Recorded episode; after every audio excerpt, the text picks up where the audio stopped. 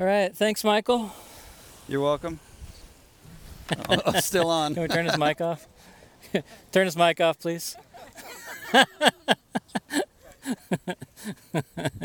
yeah. He's done. He's done here. okay. Uh, thanks for coming out, everyone. Nice to see you on this beautiful evening. This is a great place to have church. Look at the cloud with the glory beam behind it. It's like, man, it doesn't get much better than this. Beautiful weather, nice people, and uh, a time to share in our common faith together. That's our faith in Christ. So, if you have a Bible, you can uh, turn to the book of Colossians.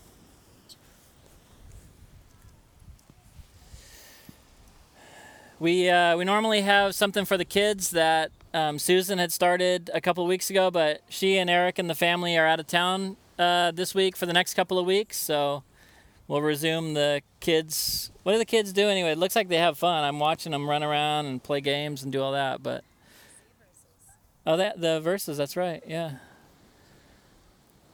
So we'll, we'll start that back up when they get back, but. Um, and another thing we're praying for, you know, this is a this is a fun thing that we do, and I know some of you guys are are from out of town. You're just visiting. Some of you are visiting from other uh, church congregations, and some of you are like, "We love this. This is our church. We're starting. We're starting a church." And uh, the beach is kind of an awkward place to start a church, I guess. Um, it's not normally done that way, but hey, I feel like that's what Jesus did when he was around. He went to the beach and he got in the boat though. Where's the boat? Jet ski. After I make a good point, I'll just do like a donut. Is it called a donut on the water? All right. Papa Wheelie. Um, but we're, we're we are looking for um, a place to have like a few offices and to store some stuff and to even have, I mean, Lord willing, like a Sunday morning service and to and to kind of get i don't want to say we're not serious but to kind of get more structured and established and to be able to have kind of a, a place where um, there's a little bit of a permanent presence you know because the, the beach can be a little bit transient. We're going to still meet here every thursday. I mean any thursday night that we can we're going to be here. Um, but to also have a place um, that we can say hey you know, meet for Bible studies in the week or Sunday morning or if it's raining, doing something there. Or all the other stuff we do, whatever it is, as the Lord leads. So be in prayer for that, please. And uh, we're looking at a place right on in West Bradenton, not on the island, but in West Bradenton on Manatee. There's a there's like a little storefront where we're looking at. So God knows. See what happens. Keep it in prayer. Okay, Colossians chapter 3. Last week we only studied four verses. So what, what we do, what I like to do and what I believe in, I believe in the the teaching of the Bible. The Bible, you know, it it actually says that um, the scripture is breathed by God. It's it's a, the word of God, and it's profitable for um, Christian living and instruction in righteousness and, and all these things we want, faith. And so I really believe in the teaching we do as a church, believe in the teaching of the Bible. That's a central part of our church. So we teach through books of the Bible. It's called expositional preaching, that means, or teaching. Although last week I was preaching a little bit. We only studied four verses because I got to preaching. And by the way, it's hard to preach when you're sitting down. Guys, I almost I, I almost got up, but no, if I start preaching, I'll stand up.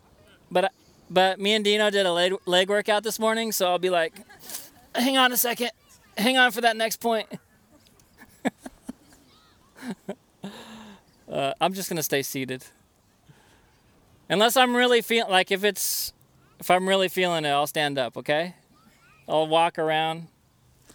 Some of you you don't know me. You're here for the first time. You're like, is this guy like weird or something? Does he do weird things? The answer is yes. So we did four verses, and we're just studying through Colossians. And um, so now we're in verse 5, Colossians chapter 3.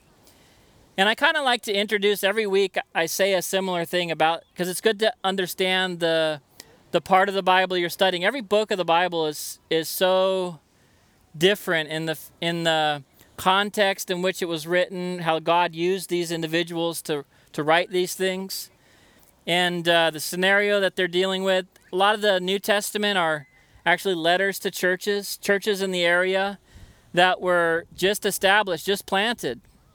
And so the Apostle Paul would write under the authority and inspiration of the Holy Spirit, he would write these letters not only to the local church, for example, at Colossae, that's the Colossians, but also for us as a church and any other church. This is, the, this is where we get our wisdom and instruction on what to do and on what God thinks. So, but each one had a different kind of uh, issue they were dealing with. In Colossians, they had this issue of they were they were there was some false teachers coming in, and to make a long story short, they were they were turning the people away from the truth, the truth of Jesus Christ, into um, an incorrect belief about Jesus Christ.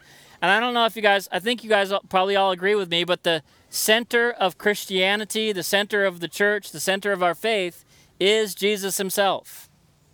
And in Colossians, it says he is the head of the church, he has preeminence over everything. So each church has different kind of flavors and some are more energetic, some are more studious. You know, around town there's some great churches. But one thing's for sure, every church should have as the center of its life and ministry the person of Jesus Christ. If Jesus is not the center, that's not I'm sorry to say this, that's not a real church. That's a social club, that's an encouraging place, it might be some, you know, any number of things, but Christ must be the center of our focus. He is the head of the church. It's like you don't see the body without the head walking around. That's the same with a church without Christ. And that's what they were that's what he was pointing out to the Colossians that be careful what you believe about Jesus because there's a lot of other worldly philosophies about him, ideas about him. I mean, you can ask 10 people on the beach here, what do you think about Jesus? You'll get 10 different answers, you know? He's a good person or you know, he's a prophet or he's an angel or whatever. He's the Son of God. But this is kind of a, cor- a correction to kind of bring the church back, Colossians back, to the centrality of Christ. And not only that, but also, what does it mean to be a Christian? If Jesus is the center and we're Jesus followers, what does that really mean? Is it just some other religion where we do good works and try to avoid doing bad things? a moralistic kind of thing. I talked about that last week. No, in fact, let's read it in verse 1 of chapter 3. It says, If you were raised with Christ, seek those things which are above, where Christ is sitting at the right hand of God. Set your mind on things above, not on the things of the earth. For you died, and your life is hidden with Christ in God. Go away, fly. When Christ, who is our life, appears, then you also will appear with him in glory. There's something radical that's been said there. I talked about it last week. I actually preached about it last week. Seated preaching. The reality is Christianity is not just a moral like try to do good and avoid being bad. You can do that as an atheist. You can do that as a Buddhist. You can do you know, I was talking with Gavin, my son-in-law, who's an evangelist. And he was evangelizing this guy on he's also a fisherman. What's up? And he was fishing and evangelizing at the same time. It's possible. And then I went up to him and I said, I'll make you fishers of men. No, I didn't do that. but he was talking to a guy and he told me this. He said, the guy was like, Yeah, um, I'm a Methodist and my wife's a Buddhist. That's what he said, right? I'm a Methodist, my wife's a Buddhist. And the guy told him, It's basically the same thing, though. Like, try to do good and try to stop being bad. That's what the guy said to him. That's what people think being a Christian is. Try to do good and try to stop doing bad and go to church on Sunday or Thursday, whenever. And read your Bible. But being a Christian is radically different than anything else, any other religion or or worldview or anything else that we there is in this world. Being a Christian is actually a matter of life and death. What does that mean? It means your life, who you are, your dreams, your goals, your ambitions, your family, everything that surrounds you, who you are as a person, your life, that life has has died. Now you say that sounds pretty extreme. Well, Jesus said it like this Take up your cross and follow me. What does a cross do? Kills. Your life is now dead. The life of sin, the life lived for yourself, the life lived for other things besides God, that's dead. And now you have a, a new life represented by the resurrection of Christ, where his life is lived in us. And the Apostle Paul says in Galatians, he says, I have been crucified with Christ. Nevertheless, I live. I'm still alive. Yet not I, but Christ lives in me. And the life that I now live in the flesh, I live by faith in the Son of God, who loved me and gave himself for me. It's radically different than just try to do good and stop being bad. It's your life is dead, you have a new life in Christ Jesus. And it has nothing to do with being good or bad. In fact, you can have this new life.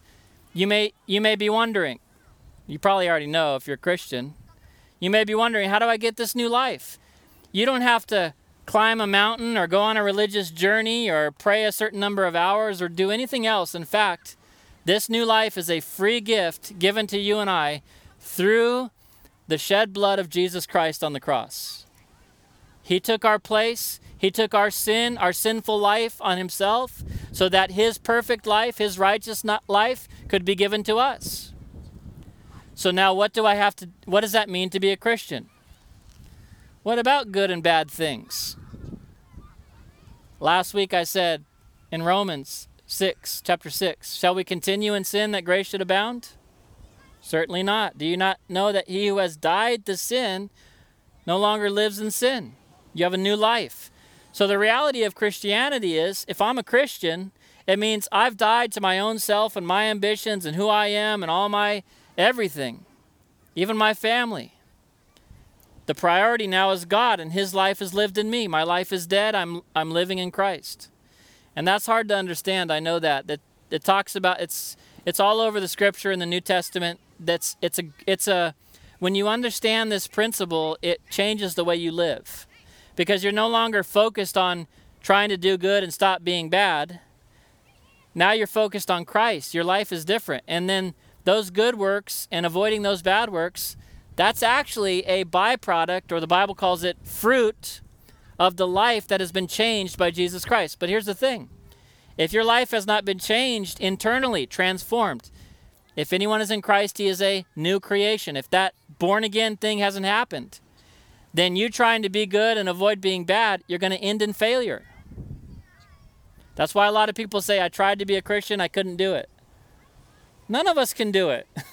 That's the point really, and I don't want to go too deep in this, but the Old Testament, that was about try to do your best and avoid doing bad. And that was the, it's called the Old Covenant, the old agreement we had with, or it wasn't us, it was Israel had with God. But the Bible says in the book of Hebrews that there's a new covenant, a new agreement, because that old one was ineffective. It wasn't that the rules were bad, it was that the people were bad. Some of us are be- worse than others at following the rules. I'm not going to ask for a show of hands or anything. You know who you are. And we've and if you're like me, you've tried it. You've tried to do your best all day and then you don't, and then the next day you're like, "Okay, God, I promise today. I'm going to do better." And then you don't, and then you just feel terrible. Your whole life you feel terrible. You're like, "I can't do this anymore." Listen, that's the wrong way to think about things. You've got the cart before the horse. First of all, get the transformation that comes from Christ. His life lived through us enables us to bear fruit of righteousness that slowly but surely we become better people, practically. Learn the doctrinal, verses 1 to 4. Verse 5. There's a word at, at verse 5. The word is uh, therefore. It's a transition word. It's basically saying the teaching that you've learned about what it means to be dead to yourself and alive in Christ and all that, it's connecting that what's going to be said next. I said you got the cart before the horse, but you need to realize that there is a cart. What do I mean by that? It says, Therefore, let's just read it. Put to death your members which are on the earth sexual immorality, uncleanness, passion, evil desire, covetousness, which is idolatry. For because of these things, the wrath of God is coming upon the sons of disobedience, in which you yourself once walked when you lived in them. But now you yourselves are to put off these things anger, wrath, malice, blasphemy, filthy language out of your mouth. Do not lie to one another, since you have put off the old man with his deeds. You have put on the new man who is renewed in knowledge, according to the image of him who created him. Where there is neither Greek nor Jew, circumcised nor uncircumcised, barbarian, Scythian, slave, or free, but Christ is all in all. Did you just understand what was being said there?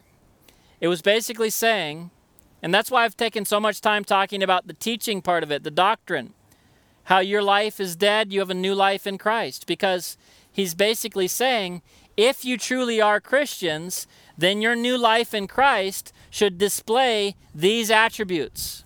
You shouldn't be lying to each other. You shouldn't be you won't you won't be covetous. Sexual immorality. We read the list, anger, all these things. And these are things we still struggle with, don't we? We still struggle with these things. We're not perfect, so don't misunderstand what's being taught. There's still a struggle, and the Bible says it's a struggle between the old man and the new man. We just read it. It said, Put to death your members which are on the earth, in verse 5. So you say, Wait a minute, I thought it said we are already dead. Exactly. Our life is dead. We have a new life in Christ, but guess what? There's still part of our old life that's hanging on for dear life. I like that. I liked when I just said that because of hanging. Sorry, forgive me. I'm just laughing at my own self. There was a pastor who used to say, you know, the passage in Romans, maybe you do, maybe you don't, but in Romans chapter 12, it says, um, present yourselves as a living sacrifice unto God. So it's kind of the same principle of like putting to death the things that are sinful or carnal, fleshly, and and I the pastor used to say the problem with a living sacrifice is a living sacrifice can always crawl off the altar. We're always trying to get away from it. That's why it's a constant. It's not. It's not uh, just an automatic thing. It's a constant mentality of saying this is not who I am anymore. I struggle. If you struggle with a sin, you struggle with covetous. You struggle with anger. You say, I struggle with anger, but Christ has changed me. I'm not, my old life is dead. I'm not an angry person anymore. Even though I struggle with it, it tries to come out. That's why it says, put to death. Be the judge and jury in your life and be like, you are executed right now. And guess what the difference is between a moralistic view of it, where you're just trying to do your best and your own self effort, and a life that is lived with the strength and power of Christ. The difference is before, we had no ability to do those things that please Christ. The Bible says we were dead in trespasses and sins. That means we, we uh, however hard we try, we may do good for a little while, but ultimately we will fail and our life will be lived for self and sin.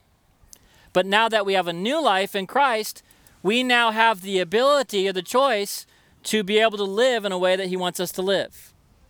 In other words, we have the life of God available to live out in our lives so that we can put to death these things uh, uncleanness, passion, evil desire. I'm not going to go through each one of these things, but let me just say it's all bad things. I often recommend getting different Bible translation, translations. I do New King James or sometimes ESV, but I like to read the New Living Translation too. It kind of gives, or NIV sometimes. And just to get a little bit of a perspective of some of these things, what it's talking about. The most crazy thing that I was thinking about this week is there's only one of these things where it makes a little comment, and that's the word covetous. Does everybody know what covetous means? It's like a cousin of being greedy. It basically says, and it's actually one of the Ten Commandments do not covet your neighbor's stuff. Covetous means I'm not happy with where I am in my possessions and what I have. I want to have as much or more than that person over there. Guys, here's I was convicted all week, okay? So we live in a nation that is full of covetousness, of greed. And it's a good thing it hasn't crept into the church yet.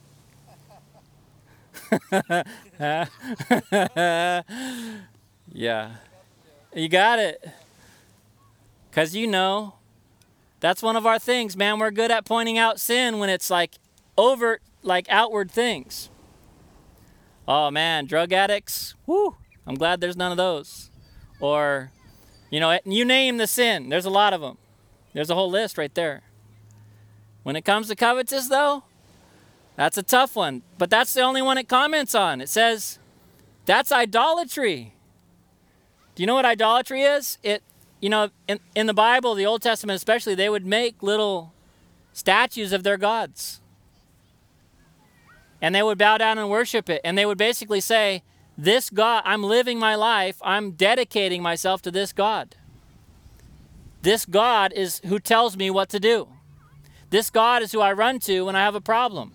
This God is what I wake up and pray to in the morning. This God is the one that gives me blessings. That's idolatry. I don't think a lot of us have little idols that we get up in the morning and we're like, I'm tempted to get the little idol out and say, you know, I always thought it was dumb anyway. The Bible says the same thing. You you make a god, you like whittle it out of wood. Did you guys some of you guys ever do Boy Scouts? You whittle. That's where you get a knife and a wood and you make something.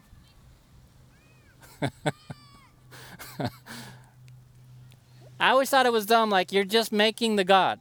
Like, how do you actually. But there's a. Here's the thing there's a demonic element to it. The Bible actually says that the idols of the people were demons. There's a spiritual element to it. So we don't carve them out anymore. I hope you don't. But right here, what is idolatry? That's covetousness. That's when we're not content with the things that God is giving us, but we have to have more than the things that the next person has. That's kind of heavy.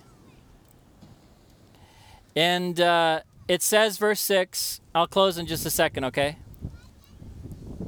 I, I almost stood up. I was halfway. See, my back came off the. Did you notice that? I was I was relaxed teaching, and then.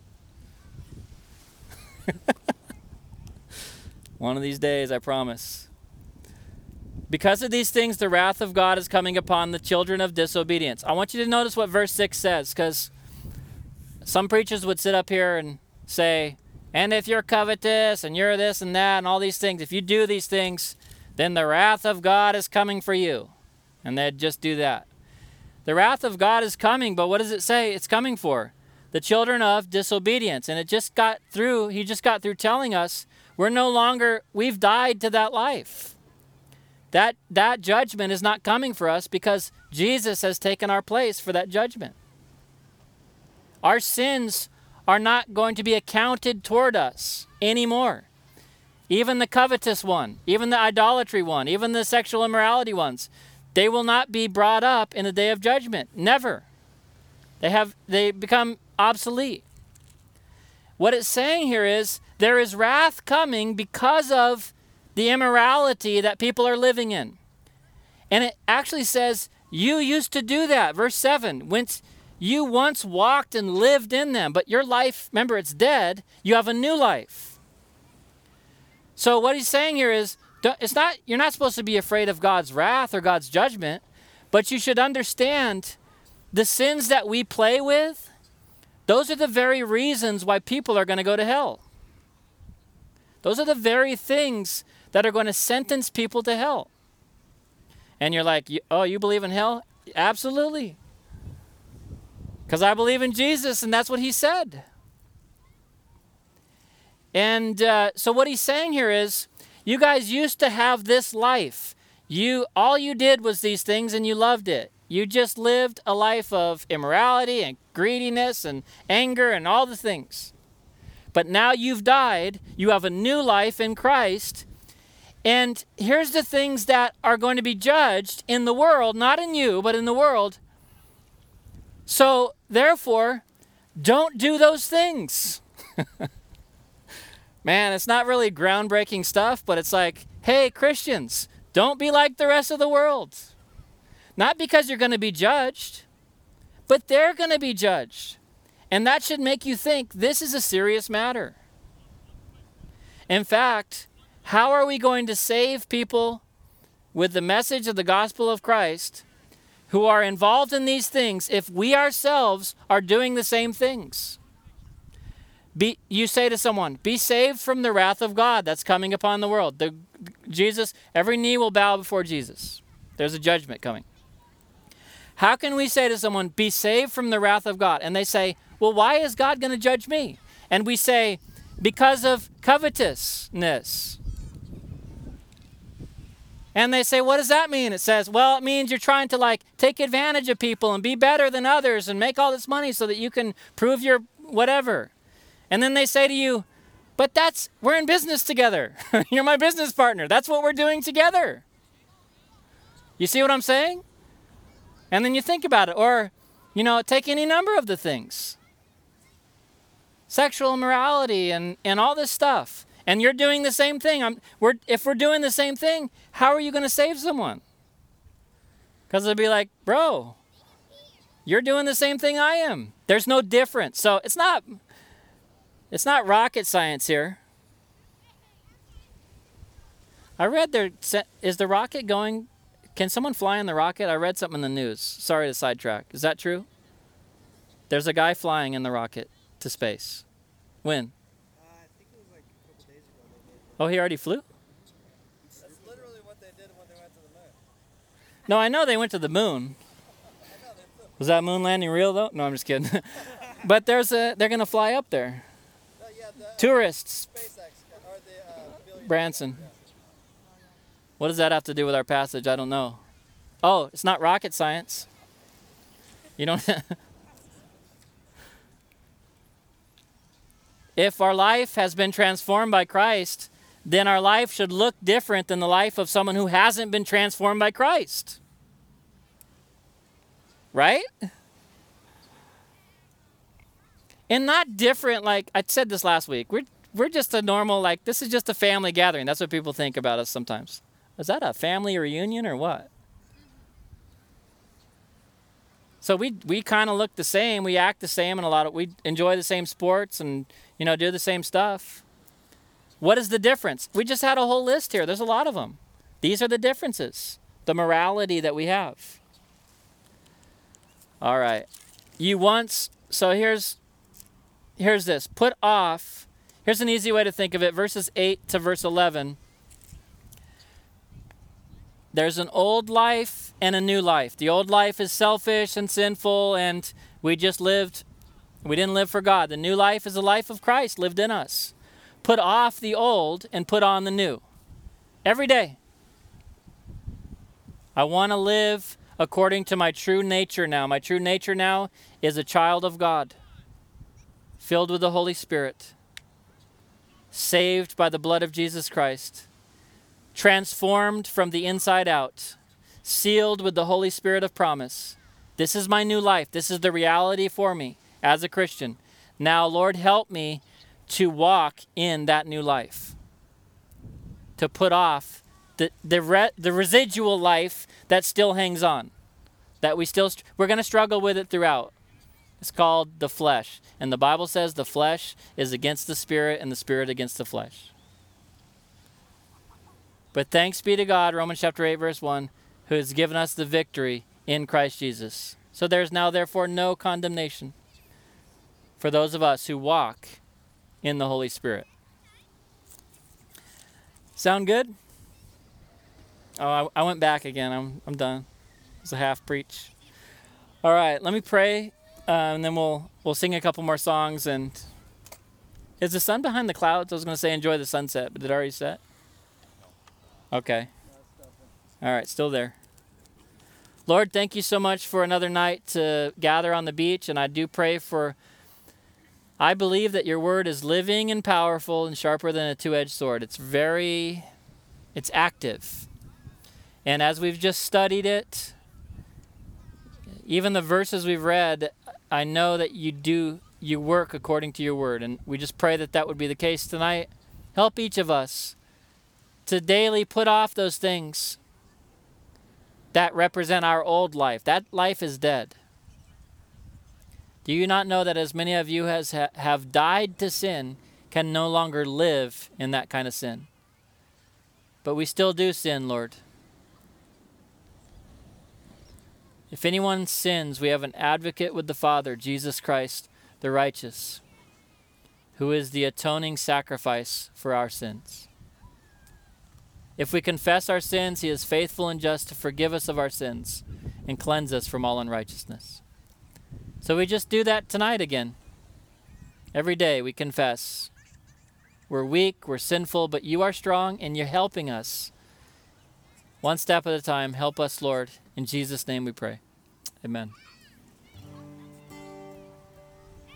Okay.